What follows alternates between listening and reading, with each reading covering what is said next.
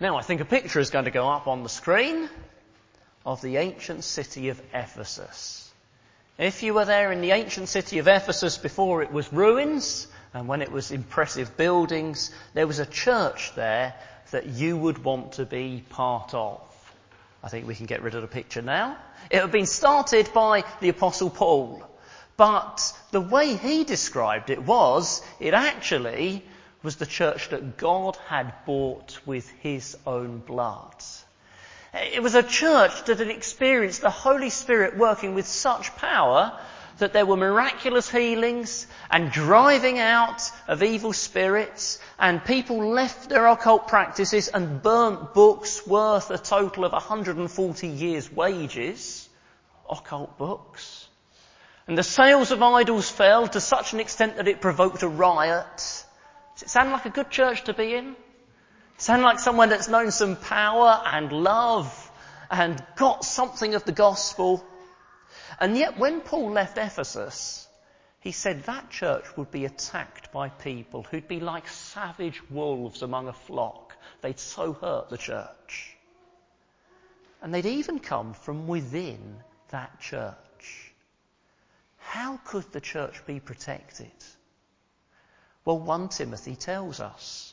Because Paul was writing to Timothy who was in Ephesus.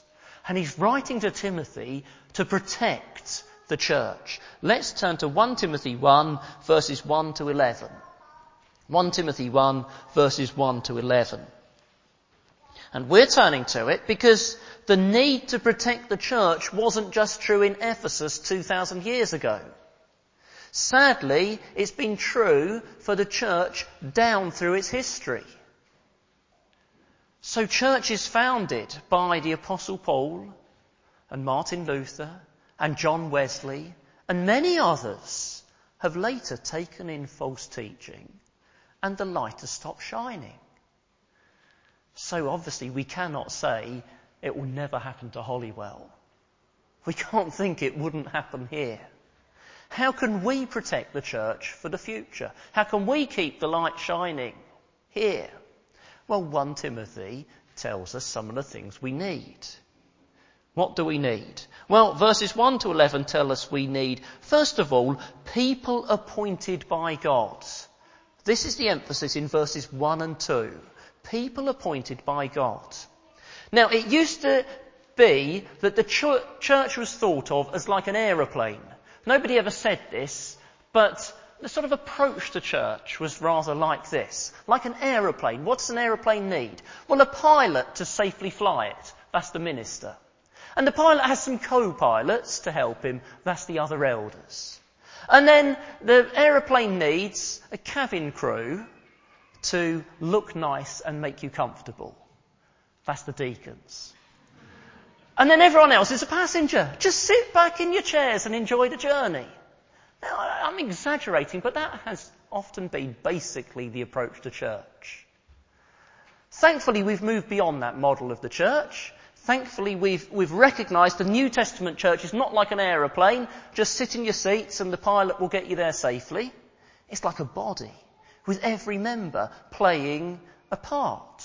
In fact, often the most valuable part is done by the least seen person. I reckon we had an example of that this morning. Any idea what I'm thinking of? Well, the person who was baptized. How did he come to faith? Oh, from his landlady. You might not have known that. You probably didn't notice that. Bringing the gospel to him. I reckon that's a pretty good example. So the church is like a body. Everyone has a role. But that doesn't mean no le- need for leadership. Isn't the church often actually like a pendulum? And it swings from one extreme to the other. And it can swing from, we're an aeroplane, pilot, just drive us safely, to no need for leadership. We're, but it doesn't mean that. There is need for leadership.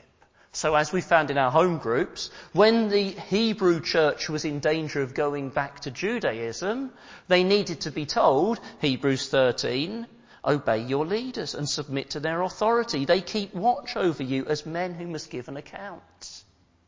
When the church in Turkey was feeling the pressure from a hostile society, they needed good leadership. So hopefully we'll get onto in our home groups 1 Peter 5. To the elders among you I appeal as a fellow elder, a witness of Christ's sufferings, and one who will share in the glory to be revealed. Be shepherds of God's flock. They needed shepherding. They're a flock. They needed a shepherd.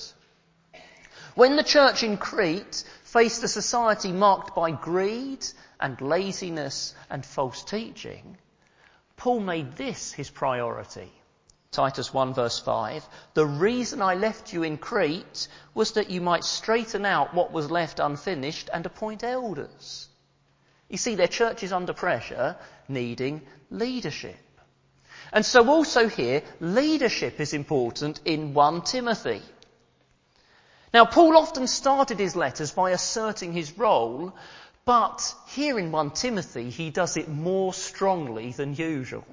1 Timothy chapter 1 verse 1. Verse 1. Paul, an apostle of Christ Jesus, by the command of God our Saviour and of Christ Jesus our hope. He asserts his authority as an apostle and he puts it more strongly than usual. It's by the command of God. And he asserts it again in chapter 2 verse 7. And for this purpose I was appointed a herald and an apostle. I am telling the truth, I am not lying, and a teacher of the true faith to the Gentiles. He asserts his authority. And then he links Timothy's authority to his. That's what he's doing in verse 2. To Timothy, my true son in the faith, which isn't just an expression of fondness. Uh, no doubt there is something of that. It's not just an expression of Actually, I brought the faith to you. No doubt there's something of that too. But it is Timothy, my genuine successor. And you can see a little of that by the my son language cropping up again in verse 18. Chapter 1 verse 18. Timothy, my son, I give you this instruction, or better, I give you this charge in keeping with the prophecies once made about you. I give you this charge. He says, my son, but he then uses the language of the army. It's the language of an officer passing on a responsibility.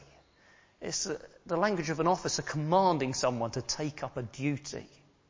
So here is the language of Paul as a military officer, and his general has told him what to do, and now he's passing it on to Timothy. By the way, all this insistence here in chapter 1 and chapter 2 by Paul, I'm an apostle, I have authority, and Timothy is my successor, shows us, although this letter is written to Timothy, it was for the rest of the church to hear as well. Timothy didn't need reassuring that Paul really was an apostle, but the rest of the church might need to know what their relationship was to Paul and more importantly to Timothy, his successor. Well, Paul was appointed by Christ. Timothy was appointed by Paul. How does it get to us and what relevance does it have to us? Many of you know Andrew Kellican, who was a Roman Catholic monk, and he said actually, under the system he was used to, it was like a gigantic game of tag down through history. An apostle lays hands on someone, they lay hands on someone, they lay hands on someone, and 2,000 years later it supposedly got to you he wasn't any longer holding to that position. How is it relevant to us? How do we tell who has God appointed to have authority in his church? The answer's in chapter 3. 1 Timothy chapter 3. Because Paul knows that Timothy won't be around forever. So what will happen after Timothy? Well, chapter 3 says there are people called elders. And they're to have the character that's described here. And the church is to look out for people with that character. 2 Timothy adds they are to be people who reliably pass on the truth the apostles taught. Look out and check that as well, rather than just presuming it. And the church is to look for and appoint such people, prayerfully trusting the Holy Spirit to guide them. And so we get people appointed by God. How can we protect the church for the future? Because we need to. Well, we need people appointed by God, and then secondly, who receive grace, mercy, and peace from God. Now, what is the most frequent prayer in the Bible? What's the most frequent prayer in the Bible? It could be, Lord have mercy. I reckon if you count verse 2 as a prayer, it's possibly the most frequent prayer in the Bible. Verse 2, is this a prayer? I reckon you can call it a prayer. Grace, mercy and peace from God the Father and Christ Jesus our Lord. Nearly every letter in the New Testament begins with grace and a prayer for grace and peace. And occasionally mercy is slipped in as well. So if it's a prayer, it's the most frequent prayer in the Bible. For grace and peace, or for grace, mercy and peace. Now because it's there at the beginning of a letter, uh, like a greeting, we can easily skip over it. It's just a formality. It's just like we write, dear so and so, whether or not they're dear to us at all. But it isn't just a formality. God's given us one book and he was careful what words went in it. And so for it to include repeatedly this prayer means we must so much need grace, mercy and peace. In the context here in 1 Timothy, grace is God's undeserved goodness that saves us.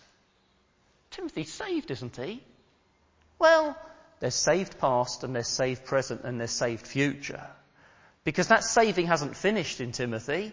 No, God is still giving more grace as he continues the work of making Timothy more like Christ. He still needs grace. Mercy, isn't he forgiven? Why would he need mercy? Well, mercy is acts of help and pity that we never stop needing. And that grace and mercy results in the experience of peace. Peace even for Timothy under the pressures of leading that church. Timothy still needed grace, mercy, peace. We all still need grace, mercy and peace. So in this second point, I've just got one very simple thing I'm getting at here. I want to appeal to you, please pray this for your elders. Pray for everyone as, as well. But I'm particularly appealing to you, please pray for your elders for grace, mercy, peace. My brother-in-law Jerry, when he's asked how he ended up as a missionary to Kurds, he tells this story about hearing what he called a boring and poor sermon. I don't even know who it's by. I'm not passing judgment on it. He said it was a boring and poor sermon. But there was something in that sermon that for some reason got him thinking that he should take the gospel to people who were strangers in the land. And for him, that meant Kurds living in Oxford, where he was living. So what he called a boring and poor sermon had a lasting impact because today he's a missionary to Kurds. Well, whether or not this is a boring and poor sermon, I almost said you can tell me afterwards, please don't, it will upset me. It could have a lasting impact if it results in you praying and keeping on praying this for your elders. God our Father and Christ Jesus our Lord give them grace, mercy and peace. Please will you pray that for us? And whatever else this sermon may or may not do, that could have a lasting impact. Because we need grace, mercy and peace. We are weak and we sin. And far too many churches have been damaged by leaders falling and taking others down with them. Please pray for us. We still need grace and we still need mercy and we certainly want peace. Will you pray it for us? How is the church to be protected? We need people appointed by God, continually supplied with grace, mercy and peace, and thirdly, who boldly command. This is verses 3 to 7 who boldly command. Now, Timothy having authority isn't just a theory. He wasn't just a pastoral advisor who made suggestions. He was a leader who was to command. Verse 3. As I urged you when I went into Macedonia, stay there in Ephesus so that you may command certain people not to teach false doctrines any longer. Timothy was to command. And to command, he needed to know three things.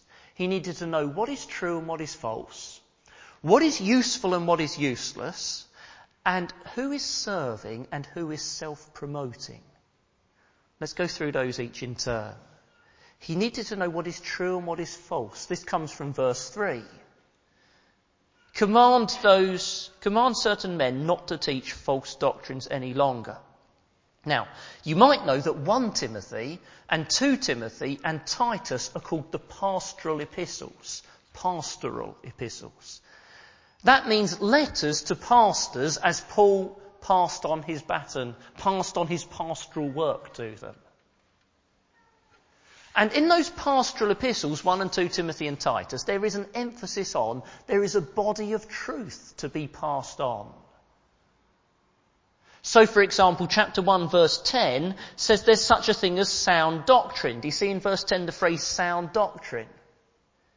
It's saying there is a set of teaching that is healthy. And Paul's passing it on to Timothy. So in chapter 6 verse 20, this has been entrusted to Timothy's care. Chapter 6 verse 20, Timothy, guard what has been entrusted to your care. Turn away from godless chatter and the opposing ideas of what's falsely called knowledge. Because you've got the truth entrusted to your care. There's been a body of sound doctrine passed to you. And Timothy, he must entrust it to others. 2 Timothy 2 verse 2. And the things you have heard me say in the presence of many witnesses, entrust to reliable men who will also be qualified to teach others. It's got to be, this body of truth must be passed on. And so Titus, in Titus 1 verse 9, is to appoint leaders who, it says, hold firmly to the trustworthy message as it has been taught. Those are just examples. There are others that show there was this body of truth that had become recognized. This is the truth. This is what is to be passed on. And so verse 3 says, I'll give you a, I'll give you a more accurate translation than, than we have here. As I urged you when I went into Macedonia, stay there in Ephesus so that you may command them to teach no other doctrine. So it means Timothy must know right doctrine. He must know the body of doctrine which is right. And those who are teaching something different, he's got to command them to stop. Not request they tone it down. Not suggest they put it differently. Not just say, oh well, we've got a difference of emphasis. No, he's got to command them to stop it. How does this apply to us? Well, I think that we're a church that's keen on Bible teaching. But I think there are two dangers around for us that could mean we fail to do this, recognizing there is a body of truth and we must stop teaching that is outside it. Uh, and it's this. If you saw that a Bible college had a course called Christian Dogmatics, what would you think of that? What do you think of that title? Christian Dogmatics. Sound appealing to you? Or does it sound a bit too dogmatic? Don't like being dogmatic today, do we? It seems to me there's a strange feeling around which says Bible study is good. Yes, we want lots of Bible study but get suspicious of working out exactly what the Bible teaches on a particular subject and putting it down systematically and saying, this is the truth once delivered to the saints on this subject. Maybe even writing it in a creed or a confession. Well, we don't like that. But 1 Timothy says we must be clear what the truth is so we can stop false doctrine. If it's our responsibility, I must add that, because it's not everyone's responsibility to find out what everyone else is teaching and stop it. That would be chaos. So there's one danger where I think we, we could be hindered from doing what 1 Timothy 1.3 says. Another danger is this, and it's often coming from a right desire to be gentle, which is we don't ever want to say anyone's wrong. To not act, we don't want to actually say they're wrong. So, for example, David Robertson is a minister up in Scotland. Well, he was. He's just moved to Australia. And he was in debate with another Scottish minister who didn't believe what the Bible says about Jesus. And plenty of people went to the debate, and it seems they were quite happy to hear the debate and quite interested in the discussion. And till this. They wanted the debate ended by, by the two saying, We are all brothers who can sit down at the Lord's table together. David Robertson said, Sorry, I can't say that. Because if he doesn't believe what the Bible says about who Jesus is, we can't sit down at the Lord's table together. And then, I feel like saying all hell broke loose, which would sound very flippant, but in a sense it's not. It's actually quite literal. Because the devil doesn't like us being as definite as 1 Timothy says we should be. Timothy needs to be clear what is true and what is false. He also needs to be clear what is useful and what is useless. This is verses 4 to 6. Verses 4 to 6. Now, it is said that medieval theologians, the, when was medieval? I don't know, I suppose the 1400s and the 1500s that they debated how many angels could dance on the head of a pin. it's said that that's what they, one of the things they debated. Because they thought angels can be in more than one place at a time. You could, oh. There's actually no evidence that they really did debate that. But the point was they loved useless philosophical debates. They were taken up with useless things. And the teachers in Ephesus were taken up with stories that had been made up about Old Testament heroes. And they were taken up with controversies about family records. There it is in verse 4. Nor to devote themselves to myths and endless genealogies. These promote controversies. Now, it's not completely clear what the myths were and what the genealogies were. But the point is, they didn't achieve anything useful. They didn't do God's work. The same could be said for a lot of internet blogs and debates that go on uh, online. Very interesting, but they waste an awful lot of time. Instead, Paul says, focus on what is useful. How can you identify what's useful? Well, it's at the end of verse 4. It's at the end of verse 4. Useful things rely on faith in Jesus. Teaching that is useful relies on, emphasizes faith in Jesus. That's there at the end of verse 4. And, verse 5, it aims to grow love. It aims to grow love, verse 5. The goal of this command is love. Well, at a gay pride march recently in London, a church leader got up and said, we as a church support what you're doing at this gay pride march. We don't want any of those debates that Christians sometimes get into over is homosexuality right or wrong because love is love. Is that what verse 5 means? Don't get involved in useless debates. We just want to promote love. Well, no, because there in their society, the danger was law without love in our society, the danger is love without law. And verse 5 says, actually, that's no love at all. Because real love comes from three things. Can you see them in verse 5? Three things that real love comes from a pure heart, a good conscience, and a sincere faith. Paul says to Timothy, concentrate on the things that promote love. And love is warm. And love is feeling. And it's also secure and stable because it comes from a pure heart. That means God's work in the heart. A good conscience. That means a life in line with His commands. It's not free of law. And a sincere faith. That means a real trust in Jesus the Saviour.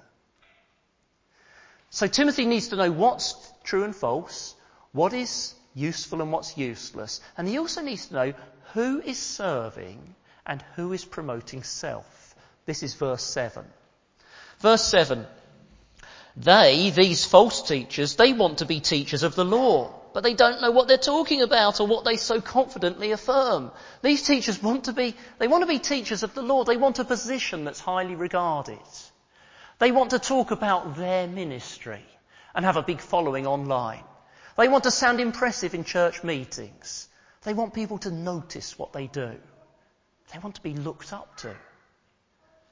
And a big emphasis in 1 Timothy is on needing to spot false teachers by discerning their character and their actions. 1 Timothy doesn't actually say so much about what their false doctrine is. It more says, look at how they behave. There's something wrong there. And this will need discerning because there are people who want to serve for good motives. Just have a look at chapter 3 verse 1.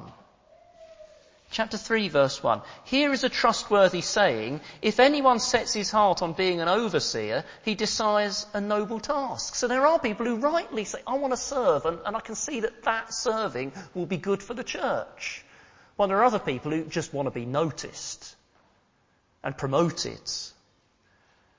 So no wonder the church needs people appointed by God and supplied with grace, mercy and peace because such discernment is difficult. And because we mustn't be a church full of people pretending that we can work out everyone else's motives and hearts.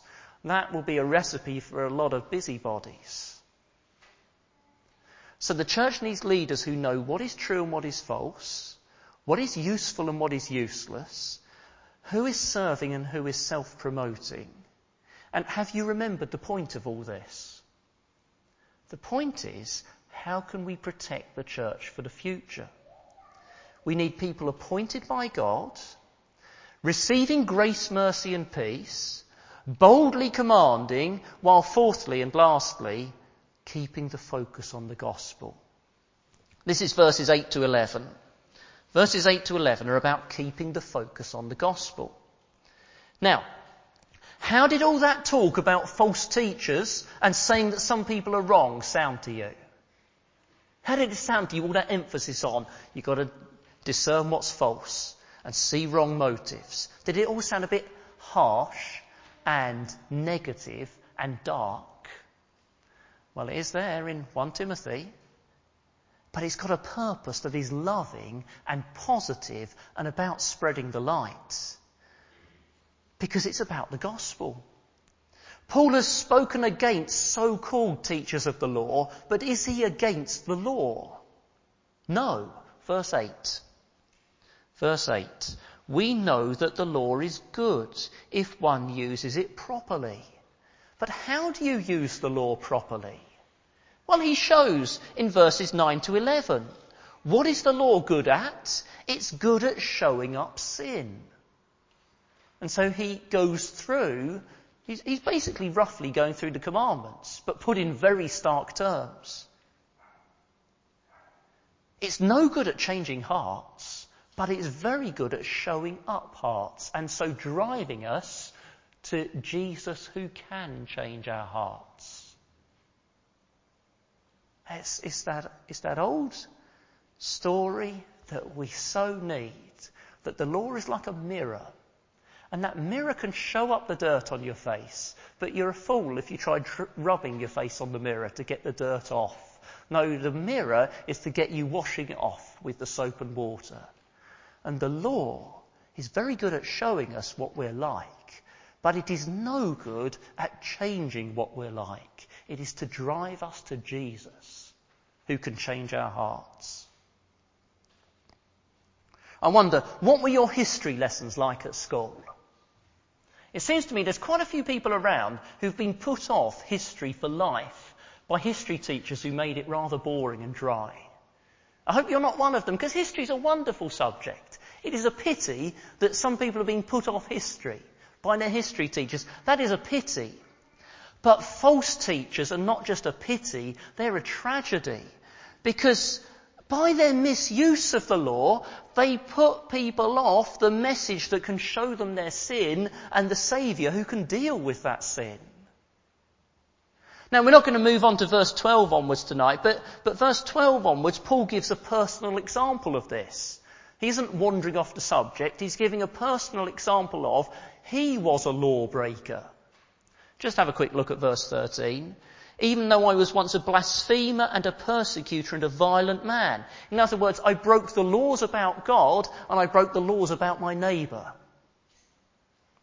The law showed him up.